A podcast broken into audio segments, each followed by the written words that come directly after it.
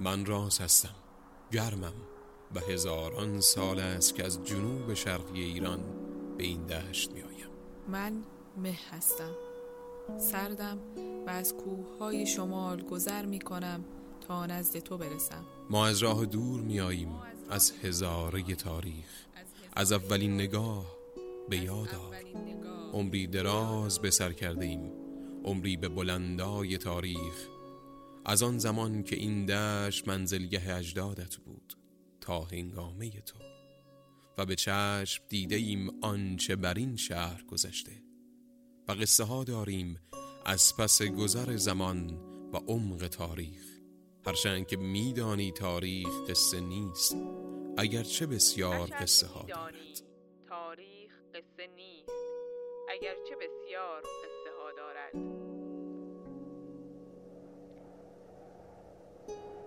تاریخ گاهی رد پای انسان زخ خورده بر بستر تکیده زمان است. و گاهی شرح شکوه و سربلندی مردم ساکن در جغرافیای تاریخ. هرچه که باشد ساعتی را با باد سر کن و به پای صحبت دردش بنشین. شاید که رازها دانستی از پس مه زمانه.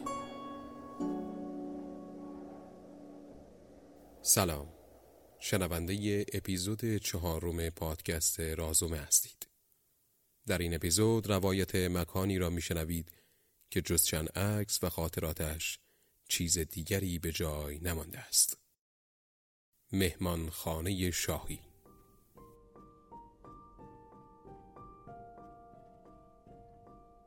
شباهتی بین ما بادها و شما انسانها وجود داره. اینکه هر دو میل به حرکت داریم.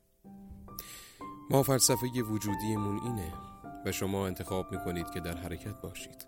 پس سفر زاده شده برای پاسخ به این میل انسان. از آن زمان که بشر غارش رو برای شکار ترک کرد سفر آغاز شد.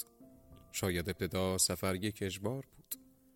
برای یافتن غذا و حتی فرار از خطر ولی کم کم انسان سفر رو یک امکان یافت برای زندگی بهتر. برای کشف و شهود. و تصمیمش که جدی شد فهمید عمرش اونقدر نیست که زمان داشته باشه با پای پیاده دنیا رو ببینه و باید سرعتش رو بیشتر کنه. پس چرخ رو ساخت. اما حتی چرخ هم حریف موجهای خروشان دریاها نبود. و انسانی که طعم حرکت را چشیده بود دست از تلاش نکشید و از من کمک گرفت. بادبانها رو برافراش و دریاها رو هم پشت سر گذاشت. نقشه ها ترسیم شد و راه ها ساخته شد. اما این آخر ماجرا نبود. فرقی در میل به حرکت ما و شما هست. بادها توقف نمی کنن. ولی انسانها در مسیر کشف و شهودشون نیاز به ایستادن دیدن و نفس تازه کردن دارن. انسان همان گونه که مشتاق حرکت دلبسته مسکن و سکون هم هست و برای اینکه تو امان طعم هر دو رو بچشه دست به کار شد. اون زمان بود که سابات ها ساخته شدند تا مأمنی باشند برای مسافران و کاروان سراها برپا شدند تا منزلی باشند هر چند موقت. از آنجا که همیشه آسایش برای انسان وسوسه انگیز بوده هر روز در جستجوی اقامتی راحتتر خودش رو به تکاپو واداشت و دست به کار ساخت مهمانخانه و هتل ها شد.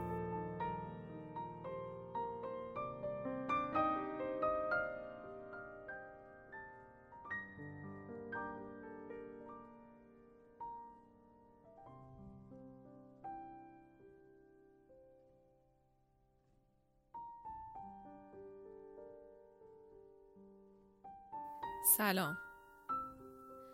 قبلا براتون از موقعیت این شهر گفته بودم. تو اپیزود اول خاطرات برباد رفته. تو شهر گشت زدیم خیلی جاها رو دیدیم منم براتون تعریف کردم. از اینکه موقعیت جغرافیای قزوین اونو تبدیل به یه گذرگاه کرده. گذرگاهی که در طول تاریخ افراد برای رفتن از یه نقطه‌ای به نقطه دیگه توی ایران باید از این منطقه میگذشتن. ولی حالا می‌خوام از زمانی براتون تعریف کنم که قاجارها بر سر حکومت هستند و تهران رو به عنوان پایتخت انتخاب کردن. درست قزوین بعد از دوره صفویان رو به افول رفت ولی حالا نزدیکی به پایتخت و به خصوص افزایش سفرها جایگاه دوباره ای را نصیب این شهر کرده. سفر شاه و شاهزاده ها به اروپا و سفر تاجرها و جهانگردها به ایران معمولا از راه روسیه صورت می گرفت. و قزوین در این بین نقطه اتصال اونها به پایتخت بود. اما تردد بین قزوین و تهران اونقدر هم که فکر می‌کنید راحت نبود. راهی که شما الان تو کمتر از دو ساعت طی می‌کنید روزگاری دو روز طول می‌کشید. اون هم به چه مصیبتی؟ حالا تصور کنید ناصر شاهی که عاشق سفر بود باید از این جاده خراب رد می‌شد تا برسه به فرنگ. دیگه وقتش بود. وقتش بود این راه رو کوتاهتر کنند و باب میل سلطان صاحب قرار. بعد از ساخت جاده و راه شوسه مسیر بین این دوتا شهر یعنی تهران و قزوین خیلی راحت تر شده بود. حالا دیگه می‌تونستن تو دوازده ساعت این مسیر رو طی کنن و تو هر چهار فرسخش هم یک مهمانخانه وجود داشت. یه مهمانخانه برای این که توقف کنن و استراحت کنن و یه چیزی بخورن. البته هیچ کدوم از این مهمونخونه ها به پای مهمانخانه شاهی نمی رسید. مهمانخانه ای که در قسمت اول وقتی پا به پای مسافرها و جهانگردها تو شهر گشت می زدیم کمی ازش شنیدید.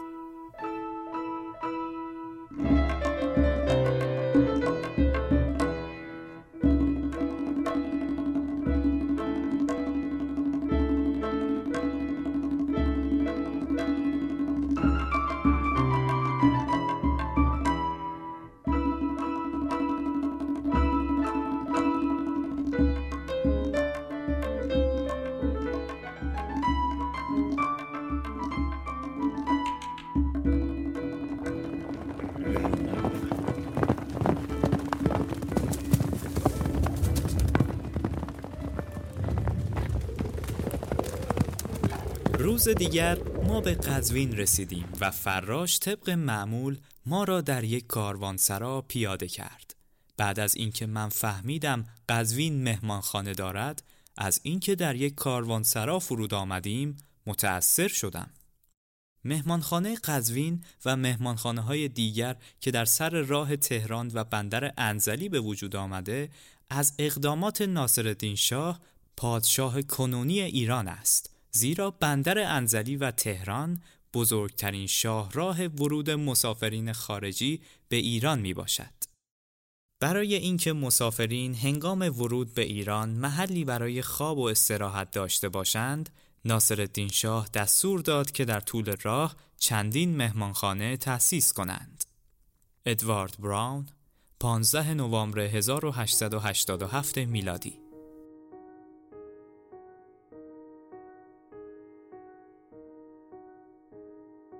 بیایید شما رو 150 سال به گذشته ببریم. و از خیابان دولتی یا همون خیابون سپه به سمت مهمانخانه قدم بزنیم. در حالی که سردر آلی قاپو در پشت سر ماست از میدان بزرگی که بازمانده از دوران صفوی است میگذریم. خاک نرم کف خیابون با حرکت اسبها و درشگاه ها به هوا میره. دو طرف مردم در بازارها مشغول خرید و فروش هستند. حالا سمت راست رو نگاه کنید. جلوخان مسجد عتیق رو می‌بینید.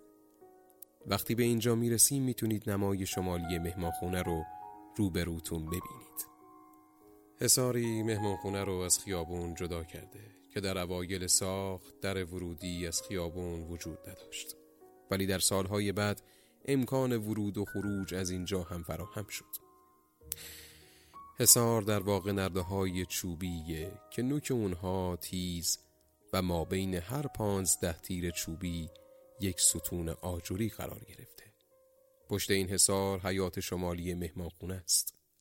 با درختان تبریزی و چنار و باخچه های گلکاری شده.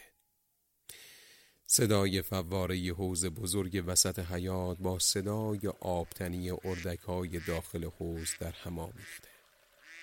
آب حوز از نهر آبی که از سمت خیابون جاری شده پر میشه نهری که سرچشمش از قنات خیابونه و بعد از سیراب کردن درختان دو طرف خیابان به مهمون خونه می‌رسه پیشنهاد می‌کنم کمی روی نیمکت های حیات بنشینید و نمای مهمانخونه را با دقت ببینید. ساختمانی دو طبقه که بر روی صفهی قرار گرفته و ارتفاع این صفه بیش از قد یک انسانه که در زل شمالی با پلکانی آجوری مستقیم و سرپوشیده به ایوان طبقه اول می‌رسه. نمای صفه کاشی با طرحهای هندسی داره. ایوان طبقه اول که دور تا دور ساختمون ادامه داره دارای رواقهایی با ستونهای ستبر آجوری. از لای شمالی و جنوبی هر کدوم شامل نه دهانه و از شرقی و غربی جمعا دوازده دهانه است که نشون میده ساختمون مستطیل شکله. نمای بیرونی رواقها لچکی های کاشی کاری شده داره و در زیر هر قوز یک چراغ نفتی ششوچی آویزون شده. در شبها که خیابان غرق در سکوت خاموشیه چراغهای پایدار داخل حیات مهمانخونه و چراغهای زیر رواقها زیبایی با شکوهی بنا میدن. ورودی سمت حیات بیشتر جنبه تشریفاتی داره چون مهمانان و مسافران از سمت جنوبی وارد میشن جایی که کالسک خانه قرار داره درپا دولنگو چوبی هستند که بالاشون کتیبه های نیم دایری دارند و در هر زل شمالی و جنوبی ساختمون شش پنجره کار گذاشته شده. پنجره ها هم مشابه درها دولنگو چوبی هستند و به خارج باز میشن. دیواره طبقه اول که زیر رواق با گچ سفید شده اما در طبقه دوم خبری از رواق نیست. به جاش ایوانی روبازه که به خصوص در زل شمالی که روبروی سردر آلی قاپو قرار گرفته چهره شاهانه داره. طبقه دوم دارای سه دهانه عروسی بزرگه که با سه پرده منقوش سفید رنگ پوشانده شده و در دو طرف چهار پنجره مشابه پنجره های طبقه پایین نصبه. در بالای عروسی وسطی طبقه دوم کتیبه نیم دایری بزرگی قرار داره. که با کاشی نقش و نگار نشان دولتی ایران رو به تصویر کشیده. کتیبه شامل شیری با چهره عبوس و شمشیری به دست که خورشید خانومی از پشتش طلوع کرده و در دو طرفش ساعتهایی که همیشه یک و بیست دقیقه رو نشون میدن. و بر بام مهمانخانه شیروانی با رنگ آمیزی راه را و سپرچم که در باد تکون می‌خورند. حالا وقتش رسیده سری به داخل مهمون خونه بزنیم با من از پله ها بالا بیا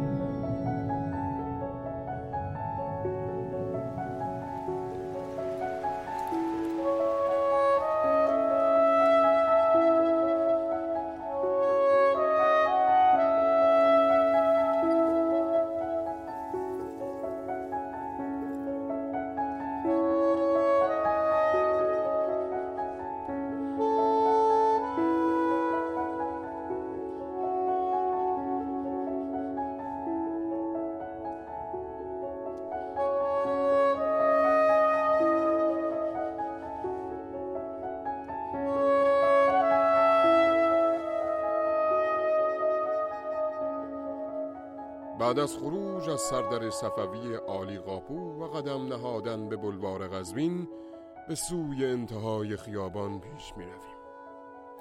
در آنجا بنای دو طبقه عریزی خودنمایی می کند که دور تا دور طبقه فوقانی دارای ایوانی مسقف است و دیوارهایش را با نقوش دلانگیزی پوشاندند و شیشه های رنگین پنجره هایش بسیار زیباست. این امارت مهمانخانه شاهی است که مسافر می تواند شب را در آنجا بگذراند. در طبقه فوقانی این امارت اتاقهای تر و تمیزی وجود دارد که با اسباب و اساسیه اروپایی نظیر میز و صندلی و فرش و کاناپه و غیره مجهز است. فقط دیوارها، سقفها، پنجرهها مطابق ذوق و سلیقه ایرانی تزئین شده است. این اتاقها به ایوان عریضی باز می شود که در پشت امارت واقع شده است. این میهمانخانه به جز مسواک و پسر بچه واکسی و آینه دستی هیچ کم و کسری ندارد حتی شام را هم به سبک اروپایی سرو می کنند و حتی مسافر می تواند بین شراب ایرانی و شراب فرنگی یکی را انتخاب کند بیشک شخصی که مأمور تجهیز هتل بوده است از تجاربش در اروپا به نحو احسن استفاده کرده است. تا مسافران اروپایی که به این هتل میآیند کمبودی احساس نکنند. بین علت قزوین یکی از منازل بسیار راحت عراق عجم است. اگر مسافر به محوطه عقب امارت سری بزند از دیدن تعداد زیاد وسایل نقلیه چهارچرخه‌ای که در آنجاست شگفت زده خواهد شد.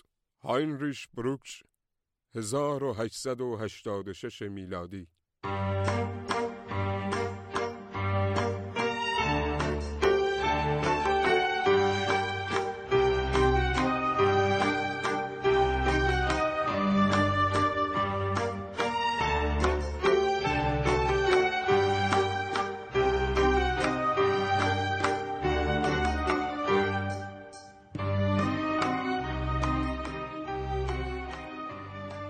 طبقه اول علاوه بر اتاقهایی برای اقامت مسافرها رستوران هم داره.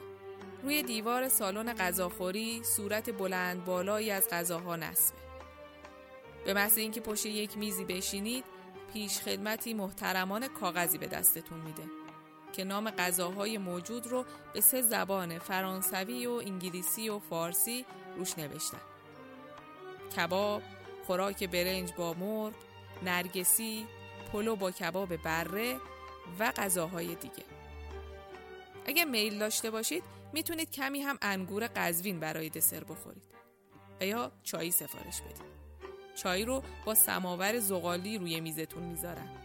هزینه غذاها مثل نرخ کرایه اتاقها قیمتهای منصفانه ای دارن. از خیلی جاها ارزون تره مخصوصا برای اروپایی هایی که هتل های گرون قیمت قفقاز رو دیده باشن. پلکانی شما رو به طبقه دوم می‌بره. یه سالن بزرگ در وسط که از شمال و جنوب با عروسی های بزرگ شیشه رنگی به ایوان می‌رسن. روزهایی که پرده های بزرگ جلوی عروسی ها رو بالا بکشن نور زرد آفتاب که به شیشه های رنگی میتابه داخل رو پر از رنگ می‌کنه. طبقه دوم هشتا اتاق داره که به نظر می‌رسه نسبت به اتاقهای پایین امکانات بیشتری داشته باشن و برای اقامت اونها حتما لازمه که هزینه بیشتری بپردازید. اتاقهایی مفروش به فرشهای عالی و مبلمان و تخت خوابهایی نرم.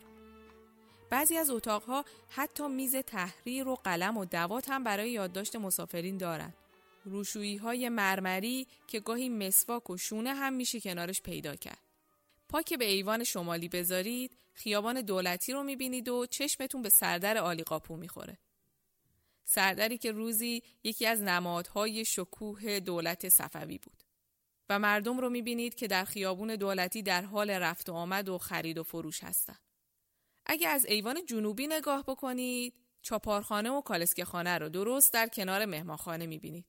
از مهمانخانه قزوین می‌تونید درشکه های بیفنر و عرابه های چهارچرخ اروپایی بگیرید که شما رو تا تهران میرسونه. شما یه شب راحت رو تو مهمونخونه بزرگ قزوین گذروندید و حالا میرین که به مقصد اصلیتون برسید.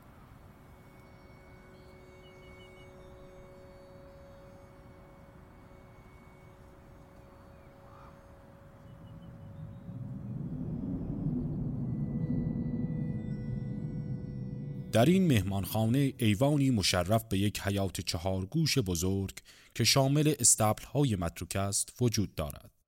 استبل ها به سرعت تبدیل به گاراژ می شوند. حوزی نیز دیده می شود که مؤمنان می توانند پاهای خود را در آن شستشوی دهند و در انتهای حیات پاسدارخانه است که سربازان و ماموران در آن سکنا دارند.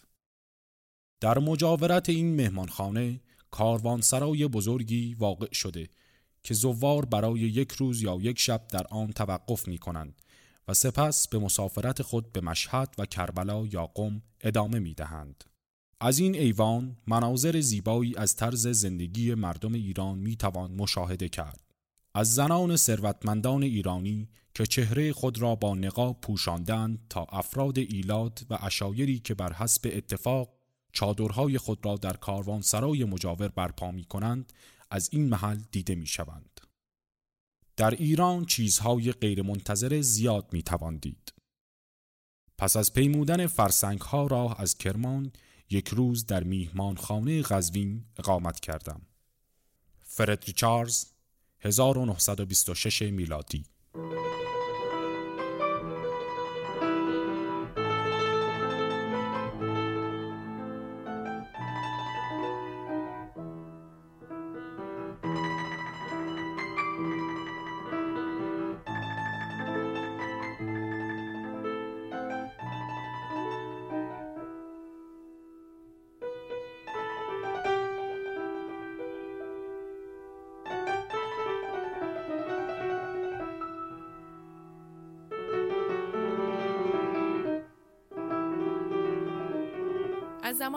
مهمانخانه احداث شد یعنی سال 1297 هجری قمری تا سال 1314 مدیریت مهمانخانه به عهده باقرخان سعد السلطنه بود.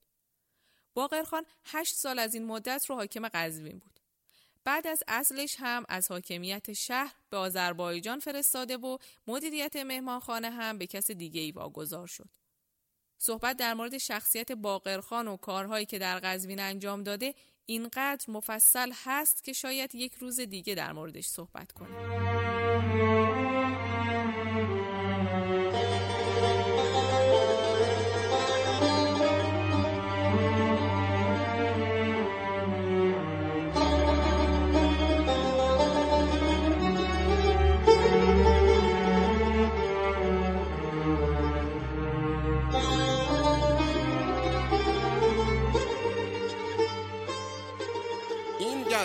آن گزمین نیست که ما دو سال پیش از این آمدیم.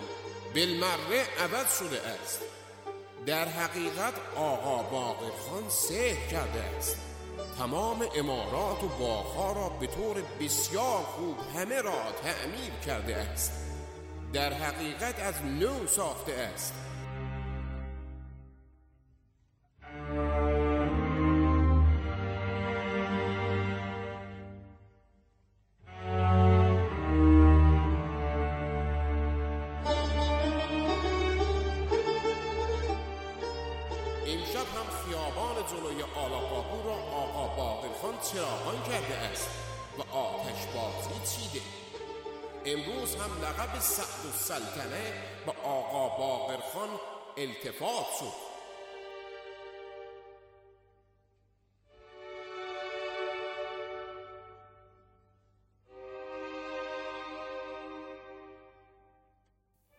مهمانخانه در طول فعالیتش فراز و نشیب زیادی دیده.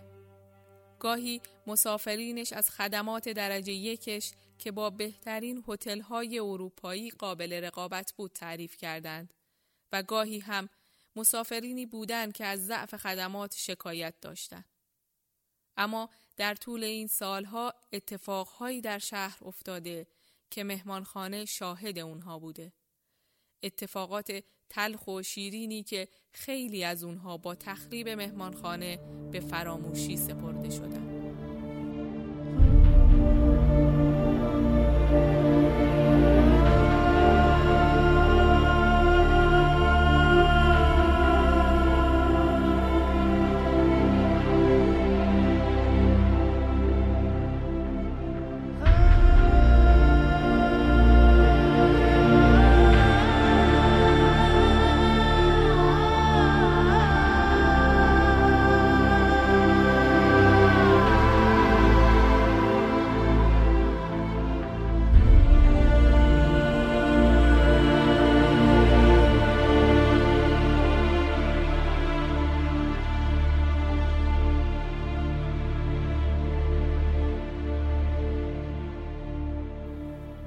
نزدیک به دو سال از حبس حاج سیا و میرزا رضا کرمانی در قزوین میگذشت. محمد علی محلاتی به دلیل سفرهای زیادی که در ایران و فرهنگ رفته بود به حاج سیا معروف شده بود و میرزا رضا کرمانی هم از مبارزین علیه حکومت بود که بعدها ناصرالدین شاه را در شاه عبدالعظیم ترور کرد دلیل دستگیری اونها انتشار روزنامه و جریده و مخالفت با سیاست های حکومت و ناصرالدین شاه بود. در آن زمان زندان قزوین در محوطه پشت آلی قاپو قرار داشت. دیماه بود و هوا رو به سردی می رفت. حاج سیا از صبح دست به دعا برداشته بود و از حبس طولانی و بیخبری از آینده به درگاه خداوند شکایت می کرد. از بیرون صداهایی شنیده می‌شد و ناگهان یک نفر دوان دوان به داخل اتاق. زندانیان که لحظه لحظه این دو سال رو منتظر خبری بودند سراپا گوش شدند. مرد کمی صبر کرد تا نفسش جا بیاید و بعد گفت برخیزید. سعدالسلطنه آمده. در مهمانخانه منتظر شماست. خلاص شدید. حاج که خبر برایش باور نکردنی بود گفت خلاص شدیم؟ همیشگی؟ مرد گفت بله بله مرخصید. زنانی ها بهت زده به هم نگاه می کردن و مدتی طول کشید تا به خود بیان. بعد سجده شوک به جا آوردن و بدون اینکه حرفی بزنن لباس پوشیدن و آماده گرفتن شدن حالا حاج سیا با پای خود از دری خارج می شد که بیست و دو ماه قبل با قل و زنجیر به اون وارد شده بود.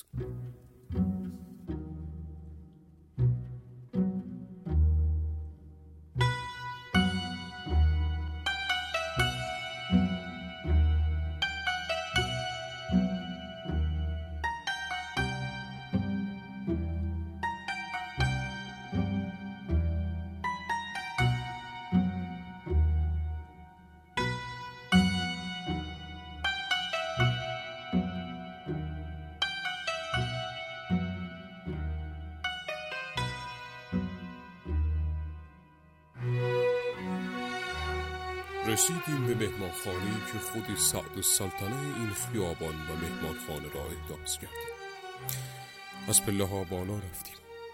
من که همیشه بر امثال سعد السلطنه تقدم داشتم به واسطه ی عادت به اسارت و ذلت در همان پایین خواستم بنشینم. به اصرار همه در صدر و جنب سعد السلطنه جا گرفتم. گویا سعد السلطنه را نمی بینم چش را دور دادم دیدم سعد السلطنه است که پهلوی او نشستم. تغییر حالت پیدا کرده و ریشش سفید شده بود. بسیار مهربانی و انسانیت کرده. عذر گذشته را خواست گفت این دفعه که حکومت قزوین را به من دادن به شاه عرض کردم. در حالی که محبوسین در آنجا در حبس باشند من نمی‌توانم به قزوین بروم. شاه گفت برو از آنجا بنویس آزاد کنم.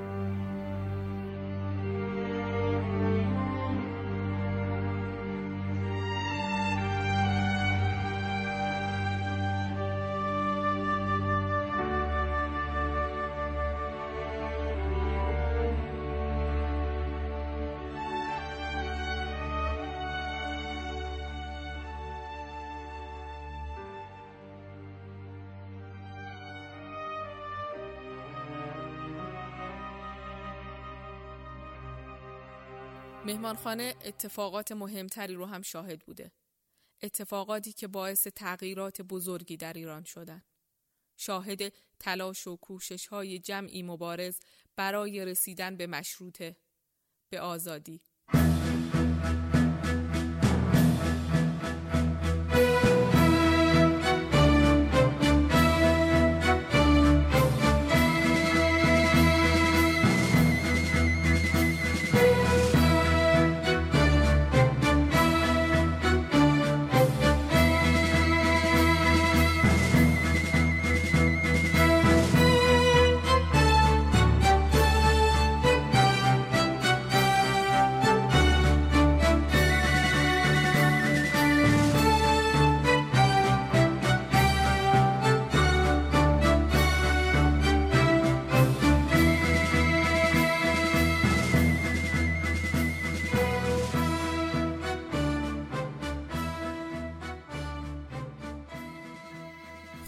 دارم روزی از روزهای اردیبهشت سال 1288 شمسی آفتاب تازه غروب کرده بود.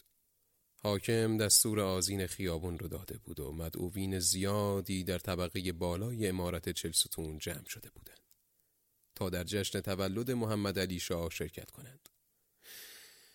حاکم نطخی کرد و دعا کرد دولت و شاه پایدار باشند و بعد هم دستور داد تا نوازندگان بنوازند. صدای ساز و آهنگ تا مهمون خونه شنیده می‌شد. به نظر شب آرامی می اومد. اما هیچ کدوم از شرکت کنندگان جشن خبر نداشتند که دسته مشروط خواهان از رش حرکت کردند و حالا در باغستان اطراف شهر کمین کردن و و در مورد نحوه حمله به شهر شور می کنند. یپرم خان و سالار فاتح از سرکردگان مشروطه بدون هیچ دردسری خودشون رو تا مهمون خونه رسوندن. به محض اینکه پاشون به حیات مهمون خونه رسید سراغ راه پله پشت بام رفتن و قراول ها رو در اونجا مستقر کردن و مهمون خونه شد مقر مشروط خواهان. از اینجا به بعد دیگه به جای ساز جشن صدای گلوله ها به گوش می رسید مشروط خواهان به سردر آلی رسیده بودند و با نیروهای دولتی درگیر شده بودند. نیروهای دولتی درهای بزرگ چوبی آلی قاپو رو بسته بودند و مجاهدین با نفت چراغهای جشن که در خیابون آویخته بودند در رو آتش زدند. تمام شب لحظه ای صدای شلیک تفنگ ها و بمب هایی که مردم برای بار اول می شنیدن قطع نشد. اما صبح نیروهای دولتی یکی یکی تسلیم شدند و شهر به دست مجاهدین افتاد.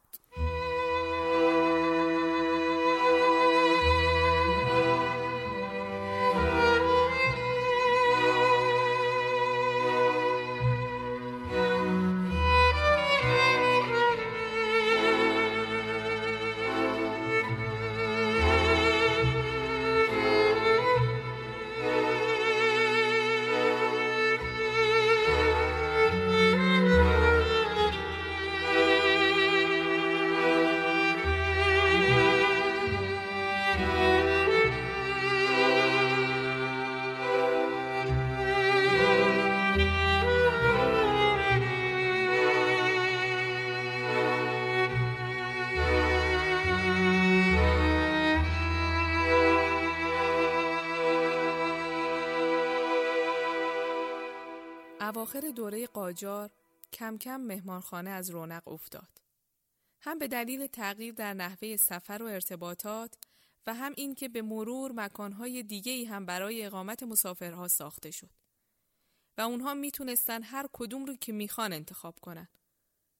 مثلا هتل پاریس توی خیابون سپه. طبقه دوم امارت حکیموف که با یک تغییر کوچک تبدیل به هتل شده بود. و یا گراند هتل که در خیابون پیغمبریه توسط ارباب برزو مهرشاهی تاجر زرتشتی ساخته شد. هتلی نوساز با تمام معیارهای یک هتل مدرن.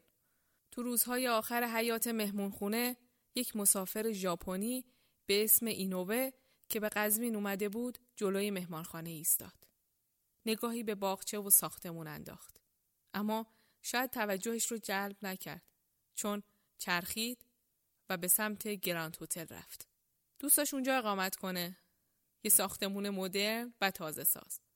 چند سال بعد تو سال 1310 شمسی مهمون خونه تخریب شد. جاش یه میدون ساختن. اسمشو گذاشتن سبز میدون. ولی کمی بعد اون میدون هم تخریب شد.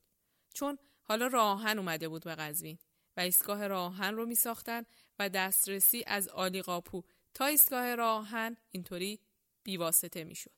و حالا مسافرها می‌تونن بعد از پیاده شدن از قطار یک راست به سمت خیابون سپه بیان و جایی در جلوی مسجد جامع عتیق در وسط خیابان سنگ فرش شده از روی خاطرات مهمانخانه قدم بزنن بدون اینکه بدونن روح و خاطره بنایی که روزگاری اولین هتل مدرن ایران بود در اونجا حضور داره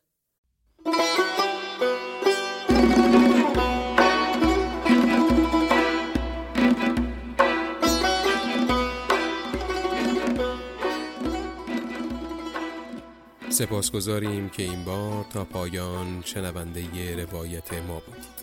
این اپیزود با کمک چکاوا ساخته شده. چکاوا تخصصی ترین سایت صدا و نریشنه که می‌تونید از طریق سایتشون هر فایل صوتی که لازم دارید با صدای گوینده های حرفه‌ای سفارش بدید. لینک سایت چکاوا رو هم توی کپشن همین اپیزود می‌ذاریم. یادتون نره که page اینستای پادکست رو هم دنبال کنید و برامون نظراتتون رو بفرستید و اگر پیشنهاد یا انتقادی دارید با گوش جان میشنویم تا اپیزود بعدی